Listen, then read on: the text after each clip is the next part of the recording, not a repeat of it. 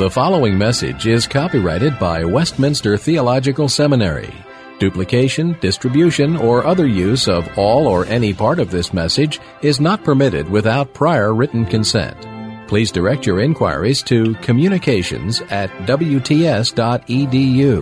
For all other information, please visit the main website at www.wts.edu.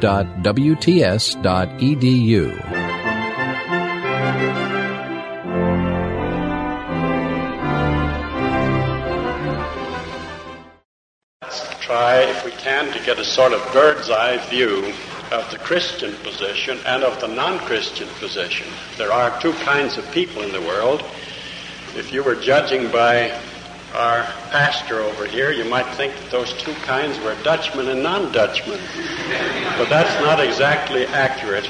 They are Christians and non-Christians. Now, by Christians, I mean people who believe the Bible. Now, I start with the Bible, and what, not because this is a black book or a red book, that we just simply take the Mohammedans have their Bible, we have ours, and whatever is in these pages, we just, on mere authority, I'm using the word mere authority or sheer authority, accept, we do accept it on absolute authority, but we don't separate the book from the contents of the book. The contents of the book are in the nature of the case authoritative. God speaks in them, the triune God, through Jesus Christ, has revealed to us this interpretation of human life and its meaning to us. Now, if you're a Christian, that's what you believe. Now, there are lots of Christians who are inconsistent. We're all, of course, inconsistent in the sense that none of us live up intellectually or morally or spiritually to our own confession fully, surely. But what I mean is that there are non, that there are Christians who are obviously and flagrantly, openly inconsistent with what is the Christian religion, obviously. Now, I'm going to take the position to begin with for the, for the purpose of description that we believe that what the Bible teaches about God, about man, and the world is absolutely true.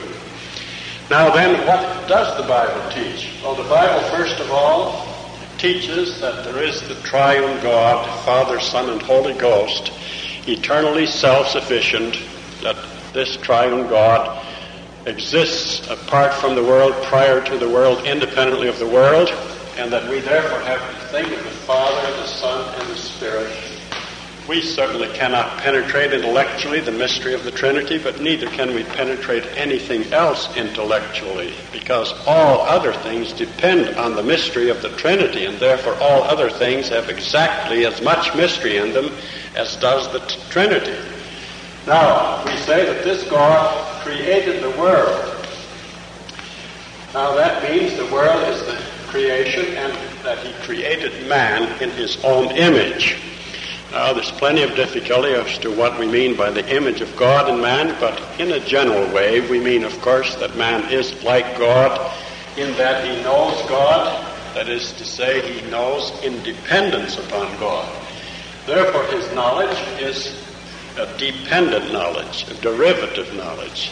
And what he says that he knows is a repetition on a created scale of what he has received by way of revelation of God in the world, in himself, and directly, supernaturally communication, communicated to him in the beginning of time throughout all history and centrally in Christ. Now that means that man is created and that he has then become a sinner. Now that's the historic fall. I take this to be history. Karl Barth doesn't.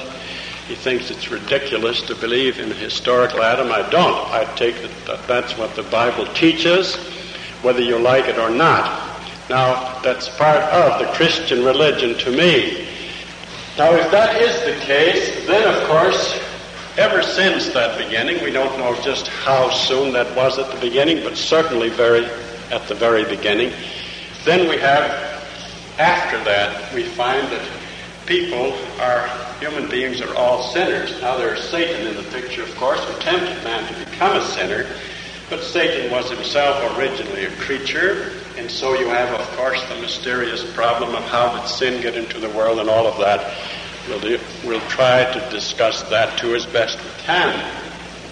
Now then, however, we have become sinners that are saved by Christ. God has sent His only Son into the world as the second person of the Trinity who assumed human nature, in this human nature, suffered in our room instead, as the Scotchman would say, and rose again for our justification, has made us the sons of God, heirs with him of eternal life and joy and peace.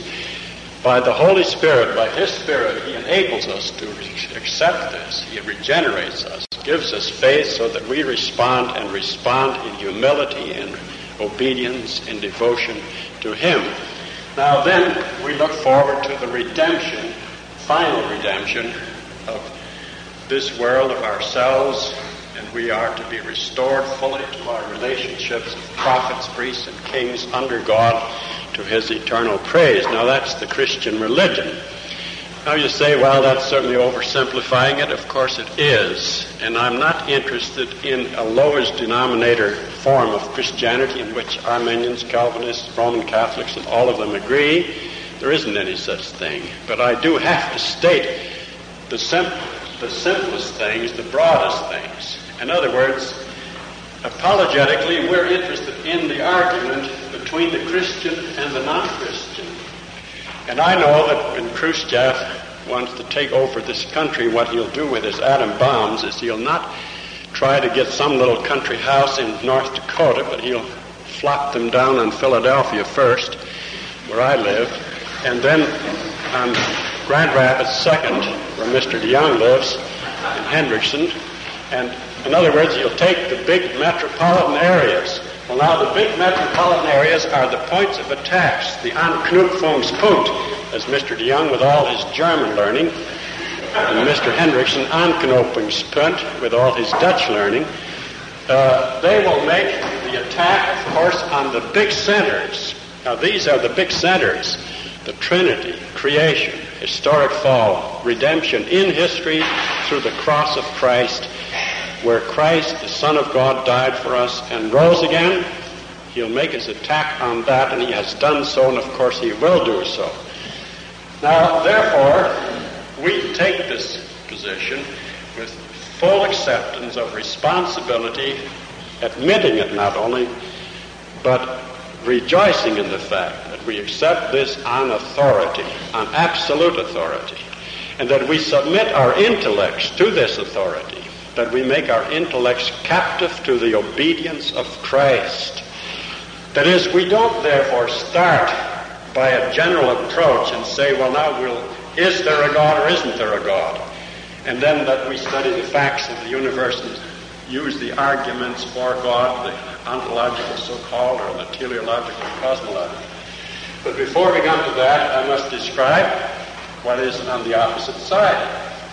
Well, at the beginning of time, you know what happened. Here was God, and here was man in this created universe, and God tested man by this means by, to indicate that man might indicate whether he would completely, self-consciously submit himself to the will of God and thus find his joy and his peace and his happiness in this obedience, love to his Creator and that he would accept this arrangement, this covenant that God makes for him and with him in order that he might respond receptively and rejoice in it. Well, then we know that the devil said to Adam, first to Eve, there wasn't a man original enough to invent sin. It took a woman. And she got it from the devil. So then, Satan said to the woman, Do you think that it's well that you should submit your spontaneous personality to absolute authority. And now here's the, the tree, the tree of the knowledge of good and of evil. Now I've made a lot of research on the nature of that tree, and I've discovered that it was a persimmons. Uh, that was after I had been in California a while, and right next to the cottage where I live, you could put your hand out of the window and reach persimmons, and they were very sweet to my taste. Ever since that time, this fruit has become a persimmons. First, it was an apple when I was a boy. Well, now then, uh, God said to Adam and to Eve, or Eve Adam, personality, be yourself, stand on your hind legs. That is to say, assert yourself. You are a person. And to be a person means to be independent, to be autonomous, a law to yourself. And surely, it's all right for babies, there weren't any then, but it's all right if you have children that they temporarily submit to parents and all of that. But for a mature person, he must make his own judgments. Well, so God said, do this and you shall live, do that and you shall die. But Satan said, no. How does God know? Satan said, nobody knows. God doesn't know. Why not? Well, because uh, this is just the beginning of experience. There are no records at Harvard or Yale or Chicago or anywhere else. No, no records yet as to what happens when you eat of this persimmons. Now, don't you see? If people have died a number of times after eating, then you can after that say, if you eat of it, you will die. But there haven't been any records. There are no records. How can anybody say that you eat of it and you'll die? First place, who knows what to die means anyway? But in the second place, and most basically is the point that nobody knows, nobody can know. Now I'd like to have particularly notice that that means the assumption of that position was that reality is not what God says it is. That is, it is what it is because God has made it thus and has ordained it such, the laws of nature, the laws of everything, but that reality exists there by chance. Now that's irrationalism, if you want to call it that, or pure contingency, or pure uh, brute chance. Now that got that idea, of course, was brought into the world by Satan, insinuated into the heart of man, and then, of course, when man began to doubt whether what God now God was God, of course, was in a position to know. And Satan was not in a position to know. God is this big.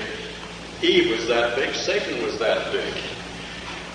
Now, that isn't even a fair comparison, of course. It isn't a matter of size, but that's the best we can do. And how could Satan know what only God can know? God knew what he had put into this semen. He has ordained it so that he who eats of this fruit shall die. That's his ordination. Satan says, well, let's find out. God doesn't know. Now, that was, you see, to wipe out God as God and to put him on a level, on a par with the creature. Or you can put it the other way, is to put man and Satan on a par with God. It wants to wipe out at one stroke or attempt to wipe out the creator-creature distinction. Now, that involved, therefore, the acceptance of pure irrationalism. Nobody knows. Now, however, you see that Adam and Eve were therefore to choose between the devil. Devil had his hypothesis. He says, now God has his hypothesis too. He thinks that if you do this, you will die. I think if you will do this, you will live. Now, it hasn't been tested, so you're the one to test this thing. And now it's up to you to decide which hypothesis is the more reasonable. Now, don't you see, that was sounded as though the devil was introducing the mere scientific method, to be open-minded. Well, that's just precisely what he was doing. He was getting man who shouldn't have been open-minded, who should have been closed-minded, to the devil and said what the perfect man Jesus later did say, Get thee behind me, devil, what do you know about it? Only God knows, and you couldn't possibly know. Certainly when you contradict God, you are dead wrong. Why, the sin of man comes in by this doubt whether this word of Satan and God's word could be put on a par, the one a hypothesis and other two and hypothesis, the two opposed to one another. Now that is, of course, to introduce the idea of neutrality between God and man. Neutrality is from the devil. So is doubt. Doubt of God's word originally. Doubt now of the scriptures, which is the same word of God in effect, later given, of course, is also that same satanically inspired attitude which no human being has a right to have. Now, however, I must particularly stress the fact irrationalism came into the world But at the same time, in the same stroke, rationalism also came into the world, and they've always gone hand in hand as man and wife. That is to say, you never have the one without the other, because man actually accepted what the devil said as over against what God said. Therefore, he took his chances, so to speak, with saying that the devil was right and that God, who was alone able to know what was right, was wrong. Well, that was to say, God, you do not know. Well, on what basis could he say that? Except on the basis that he thought he did know.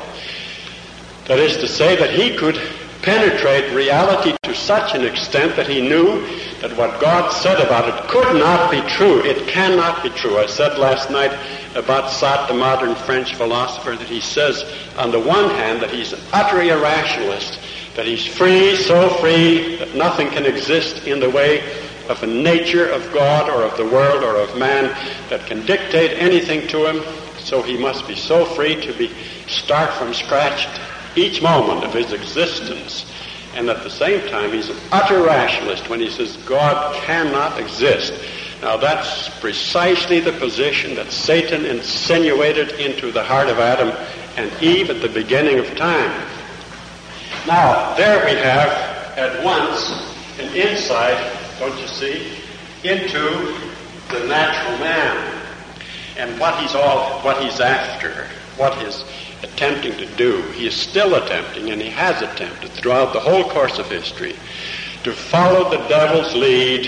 He's, in the first place, he has declared his autonomy, which means, of course, that he is a law to himself and will not recognize God as his lawgiver.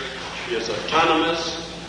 He's a personality that he thinks has the right to assert for himself what he will or will not do. And then, as such, he is an irrationalist, utter irrationalist, which means that he assumes the brute factuality and the mute factuality of the universe, of himself included, that nobody knows, that he doesn't maybe himself know, and that he is at the same time a rationalist, that he is sure that God doesn't know, and that the Bible is not true. Now, this, I think, helps us to understand the method of apologetics, the method of the presentation of the Christian religion. We Christians ought simply to say that we have been saved by grace, that God has reached down into this mass of corruption, into this morass, into this cauldron of iniquity in which we which we have been dropped. Now we read Romans 5:12 of course that we all have sinned in Adam and it's not the only passage of scripture of course that teaches this. The whole teaching of scripture is that Adam represents us that represented us that therefore we come into the world now with that attitude. That's what we mean by total depravity that man is in the depth of his being. The heart of man is deceitful above all things desperately wicked and that he now attempts, therefore, to be autonomous. Now then, when God, in his condescending grace, sends his only begotten Son, and Jesus, in his great, unspeakable love, gives himself on the cross, and when the Holy Spirit, through the apostles, inspires his word, and then this gospel is presented to this natural man, what does he do about it? Well, he reacts to it with complete negation of himself. The natural man receiveth not, we are told by Paul, the things of the Spirit. They are spirit discerned. By the Holy Spirit alone can you discern them. If you are born again, you will discern them, but not unless you are. Faith comes, to be sure, from hearing the gospel preached, but the gospel preaching itself must have added to it this act of regeneration of the Spirit. Now that's what Paul says about this natural man. Now you would think the situation then is hopeless as far as apologetics is concerned. If I say that the natural man can't of himself receive it, then what's the use of talking to him? What's the use of my going over to St. Michael's Cemetery as I did yesterday? Pretty bad shape things are over there. Well, not any worse than they are in the world as a whole with respect to every man in this world. They are dead in trespasses and sins, not sick, but dead, and you don't go over a cemetery with a wagon and say, jump on, and I've got a million dollars in the bank for you, if only you'll jump on. Nobody does. And you know it in advance that nobody will. And so is it any use to speak to dead people? Well, there is. Jesus did. He said, Lazarus, I say unto thee, arise. Now, Lazarus was dead, but he wasn't a cow. He was a human being. He was, had been made in the image of God.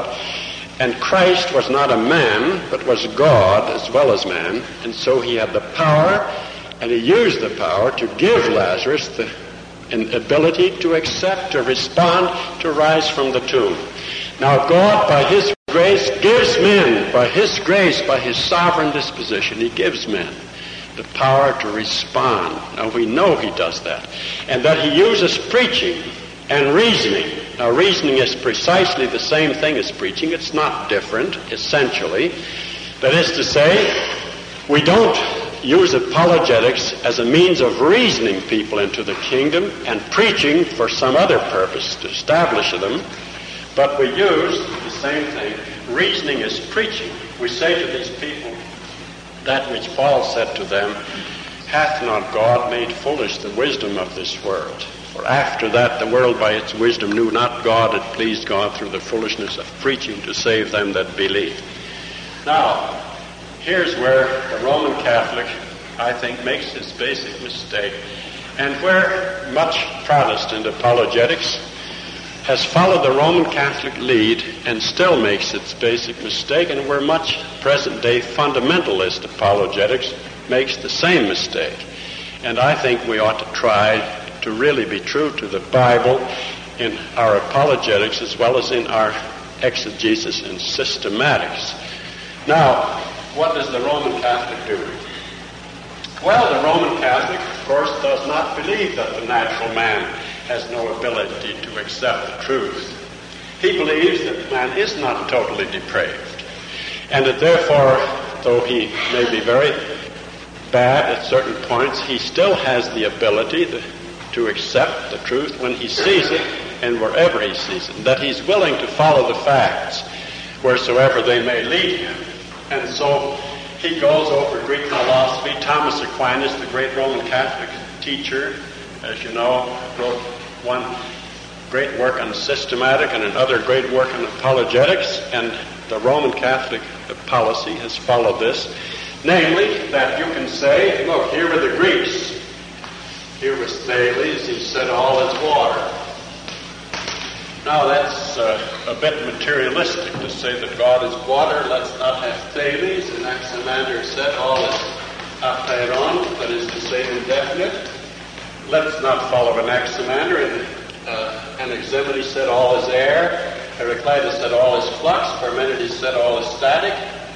Plato started to introduce some sort of distinction, but with Aristotle, we're getting closer to home in the nature. So that Aristotle says, back of all the facts of the universe, all the co- one thing causing the other, there must be an ultimate cause, which is the final cause, which cause we can call God so that we can say, prove that God caused the world to exist. Now, Aristotle says to be, I mean, Thomas says, look, we can therefore, using the method of Aristotle, establish the truth of theism, that is, the existence of God. And we can prove that pantheism isn't right and that deism isn't right, but that theism is right. Now, we haven't even come in sight of the Bible. We haven't used the Bible. We haven't appealed to authority. We're only appealing to reason, to the natural man's own ability of himself to come to right conclusions about the things in this world and what is back of this world. Now, he can't, by this approach, says Thomas, uh, come to Christianity. That has to be placed on top of this foundation, from the top, uh, on, from above. Christianity deals with mysteries, with miracles, with salvation, with redemption. Therefore, that has to be revealed. But reason can build the first story and accomplish it. Now, the Roman Catholic position is this combination of the first story built by reason, and then dropped on the top of that is the is the teaching of the Bible or of redemption and of the church, which is added to it as a second position. Now, the first thing I would say, and then let me go on from there, to point out that this position of the Roman Catholics has been introduced into Protestant circles, particularly by Bishop Butler. And he wrote a book on the analogy of the relation of nature to redemption. His argument was like this. He was trying to appeal to the theists and to point out to them that they must no longer be deists, that is, a God, believe in a God afar off and not now actively controlling the universe, but that you must believe in theism, a God who creates the universe and is providentially controlling it, is interested in it, and directing its course. Now Butler says, look, we have, we Christians and non-Christians have the constitution and course of nature in common. We look at the facts and we're all empiricists. We say, we see order in these facts and we see that there is uh, continuation here. There's also difference. Here's a baby. Here's the old graybeard. Now, when you see a baby picture, if you saw my baby picture, for instance, you would think it looked quite different than you would see. You would you wouldn't have ever believed that I could become so ugly.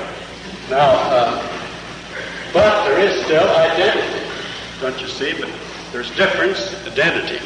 Now comes death. He says. Now that's quite a difference. Uh, here you see differences, differences. But then maybe you can even say there's continuity, and so you establish the general idea of the probability of immortality of the life hereafter. Similarly, you see, in nature, you see a certain measure of atonement. Here's the mother hen. It sits on its little chicks, and when lightning strikes, fire comes, it'll allow itself to be burned off, and the little chicks are saved. It gives its life, the mother hen, for the children, her children. That's substitutionary atonement. Now, don't you see? Christianity has more and better and bigger substitutionary atonement, but it's the same kind that you can, that everybody can see operating in nature. Unfortunately, C.S. Lewis, who writes a book on miracles, argues in precisely that way.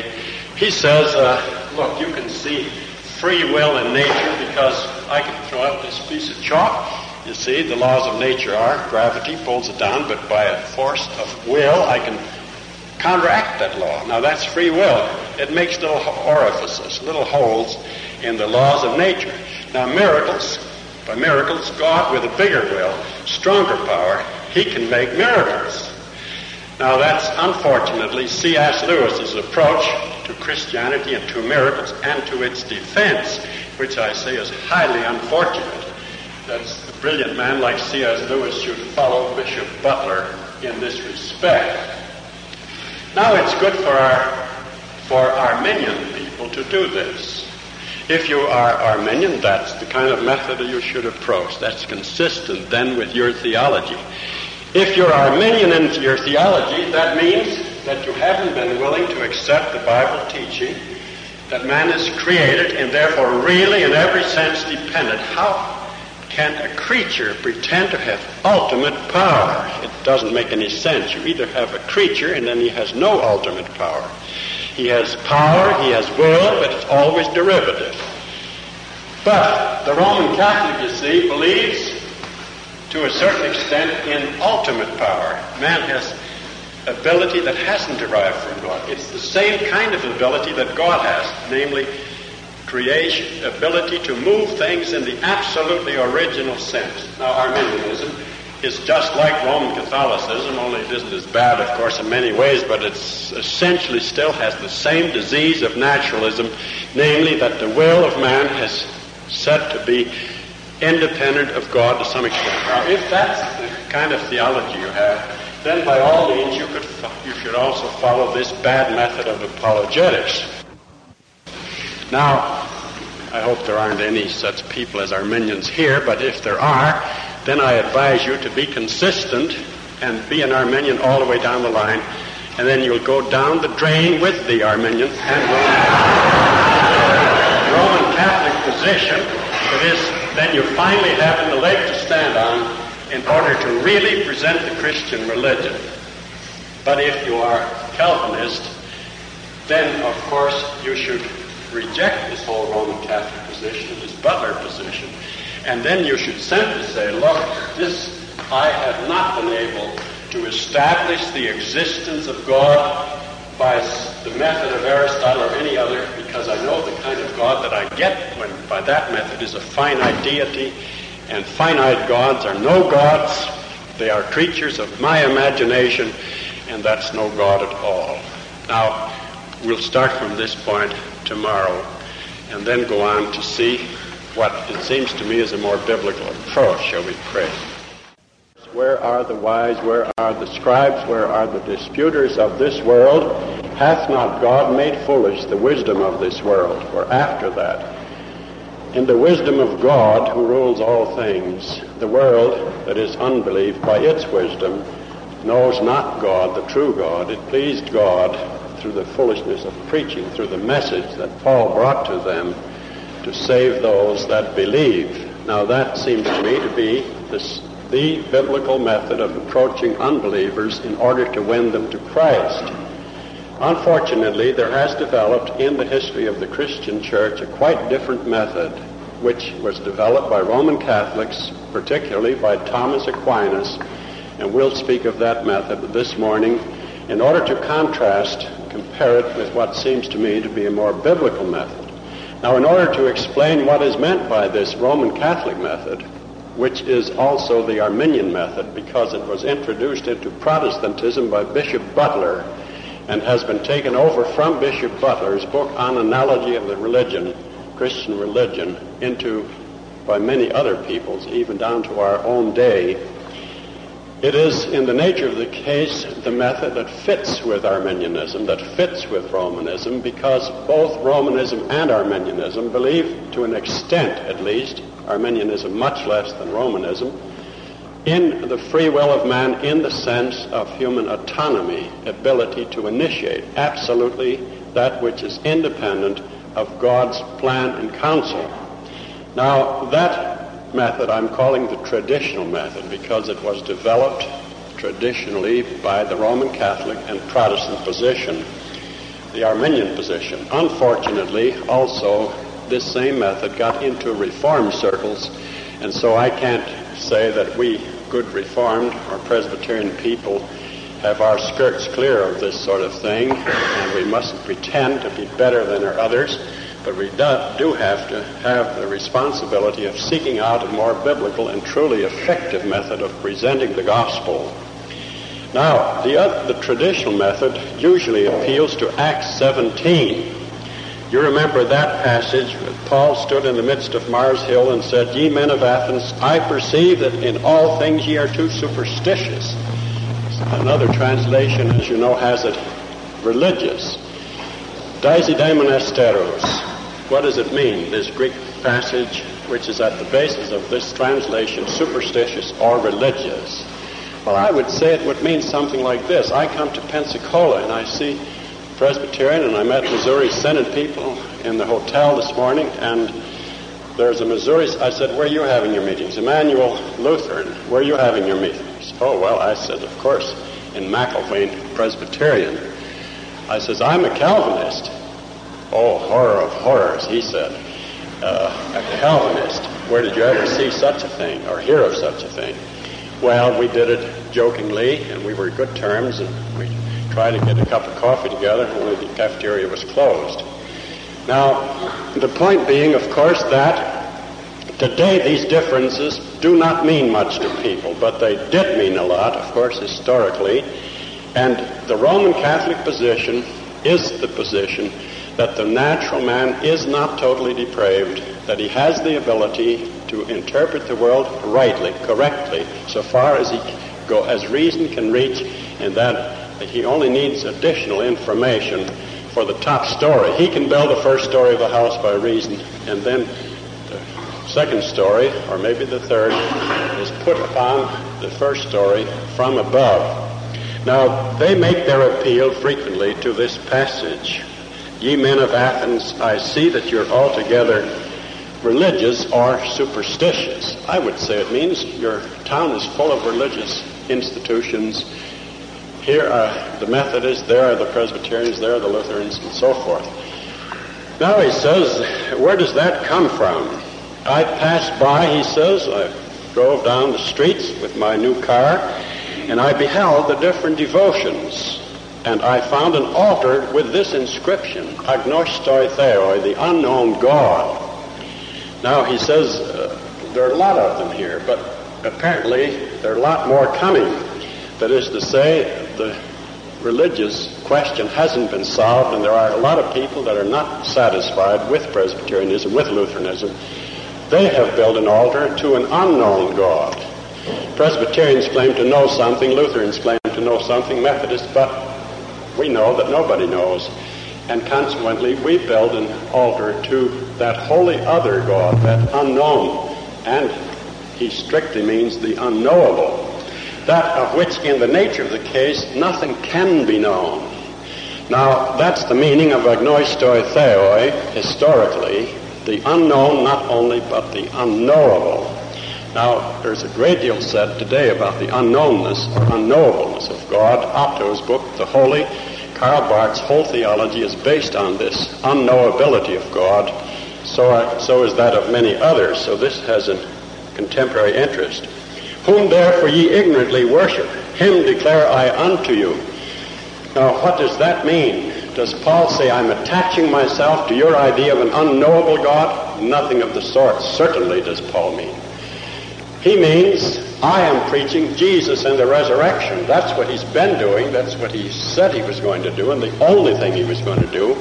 And certainly by that he did not mean that God is unknowable, because in Jesus God is known. Not exhaustively known, not that you can intellectually penetrate to the utmost depths the inner being of God, but God is truly known in the way that God wants to be known, and so far as he wants to be known in the revelation that he has given of himself, the triune God in Jesus, and in the revelation that he has given us through the apostles in the scriptures. Now, him I declare to you. He can only be declared.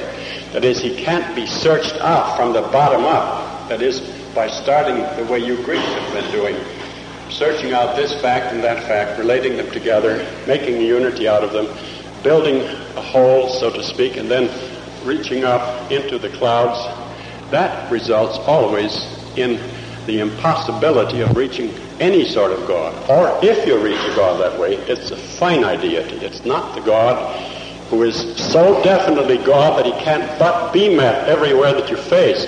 Because Paul everywhere else and the whole Bible says that the whole creation, of course, reveals God the revelation of God in nature and in history leaves man without excuse.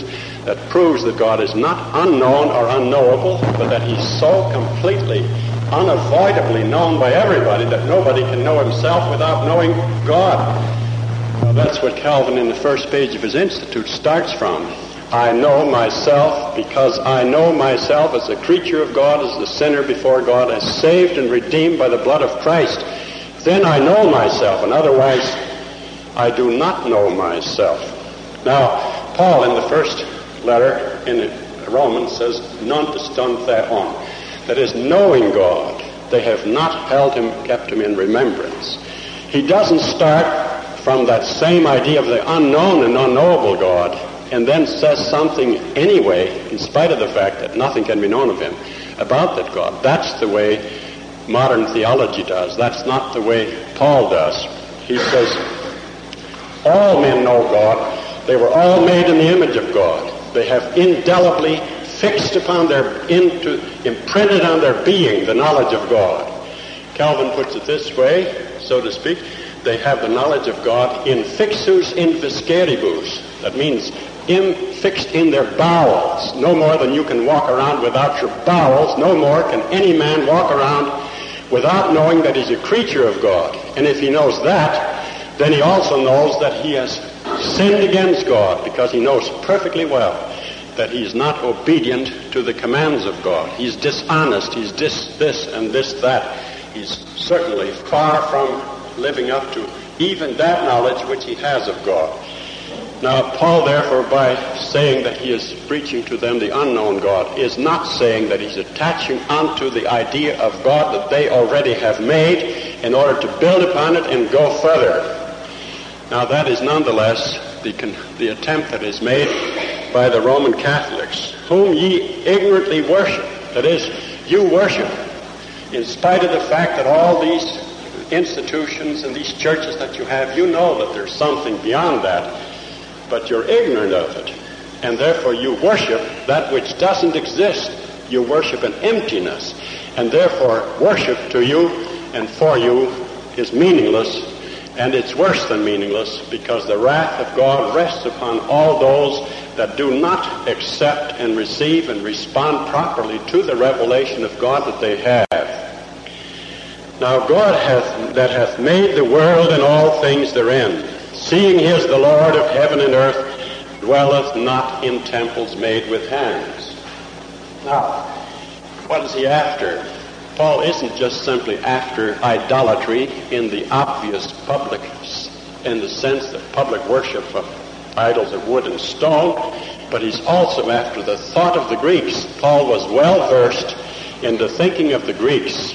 Now, what was this thinking? Well, he's he, as it were, surveys it. Where are the wise? Where are the scribes? Where are the disputers? Well, what was he thinking of? Well, we can just only hastily mention some of the things. Thales said, all is water. We saw last yesterday that what the natural man does is to wipe out the Creator, and that he has left nothing but himself to make himself the reference point of all his speech, of all his activities, of his moral, his religious, as well as his intellectual activities. Man is the center of it. Man is autonomous, which means that the world around him is composed of brute, mute facts, pure chance, utter contingency, unrelatedness. Now, that's what was introduced by Satan into the minds of man in paradise when he said that the day thou eatest thereof, thou shalt surely die. He says, well, that's God's hypothesis. My hypothesis is the opposite, and you must be neutral and open-minded and decide. That's the prerogative of human personality to stand up on its own feet and determine for itself. Now, that was the introduction, as we saw, of pure irrationalism. Now, by that I mean this very thing that the Greeks were standing for that there is an unknowableness about ultimate being, that man cannot know it, and that therefore, strictly speaking, there cannot be in this world rightfully one religion that claims to be true over against others that are false. Don't you see? It excludes the possibility of the Christian religion. So far as creator creature distinction is concerned. Now, with that, we saw also goes, goes rationalism, that is, this same man who says that nobody can know, says, but you are wrong. There are three things that is said by the natural man nobody knows. Well, if that's the case, then of course, suppose you might think he doesn't claim to know either. But the second point is, but you are wrong. Now that's involved in this rationalism. I know that you can't, that God cannot be right about what he says as to the results of this eating of this persimmons. And consequently, I'm taking your hypothesis, your satanic majesty. I'll follow your advice. I think yours is more to my taste. Now, that means that he's doing what Sartre, as I pointed out, is now doing, and many others with him, first say that I'm a, a speck of chance, like a white cap on a wave in an ocean. I'm only different from the blue water that surrounds me because I've been churned up a little more. And pretty soon when the storm subsides, I subside into the blueness of the blue and disappear with it as an individual. Now that's irrationalism. At the same time, Sartre says God cannot exist. He makes a universal negative proposition about all reality. Now how can a man do both? Now that's the foolishness to which the natural man has gone. Now here it starts. These people are not innocent people. They are good people, decent suburbanites. They don't murder and kill people. They don't get drunk necessarily. But they are those who are supposedly looking for the truth And so they want one principle. There had been polytheism, and so they now look for one principle. Where do they look for it? In this way, they combine God and the world into one, and they make one statement about the whole thing. Whatever they say, it's always, all is this. All is water, all is air, all is that. Now, that means that in the first beginning of Greek philosophy, there is what we may call monism, by which I mean the wiping out of the creator-creature distinction, or the enveloping of God and man and the world in one principle. Now that notion is therefore the basic to everything else. Monism is not just one movement among other movements, but it is characteristic of all non-Christian approach to human life and thinking. Now, Anaximander, the second one, said, well, you can't reduce fire and earth and air to water very well. So he says uh, nobody knows really, and therefore reality is indeterminate, he said. Now you see, that's the irrationalism that the devil insinuated into the mind of Eve and Adam. Nobody knows because reality is apeiron, indeterminate, nobody knows, can ever know. Now that is, you see, actually to assert that you do know what reality is, and that you do know that it is utterly indeterminate, and that therefore no determinate counsel and foreknowledge of God can settle the issues of life and of death, that the God of Christianity cannot exist. Now, who knows enough to know that there is not a judgment coming? Who, who can say that in advance? If you pretend to be open-minded, following the facts, making no pronouncements about them before they're here, or only probable statements, then of course you must make these universal negations about all future possibility. Now, that's what Anaximander says. First is all is water. Uh, and he says all is, is apeiron. And then all is air by Anaximenes. I'm not interested in these names now. I just want to show you the development of Greek thought and why Paul said what he said about it at the end of it, when Paul knew this story, as he did. All is air. Now, what's the difference between air and water?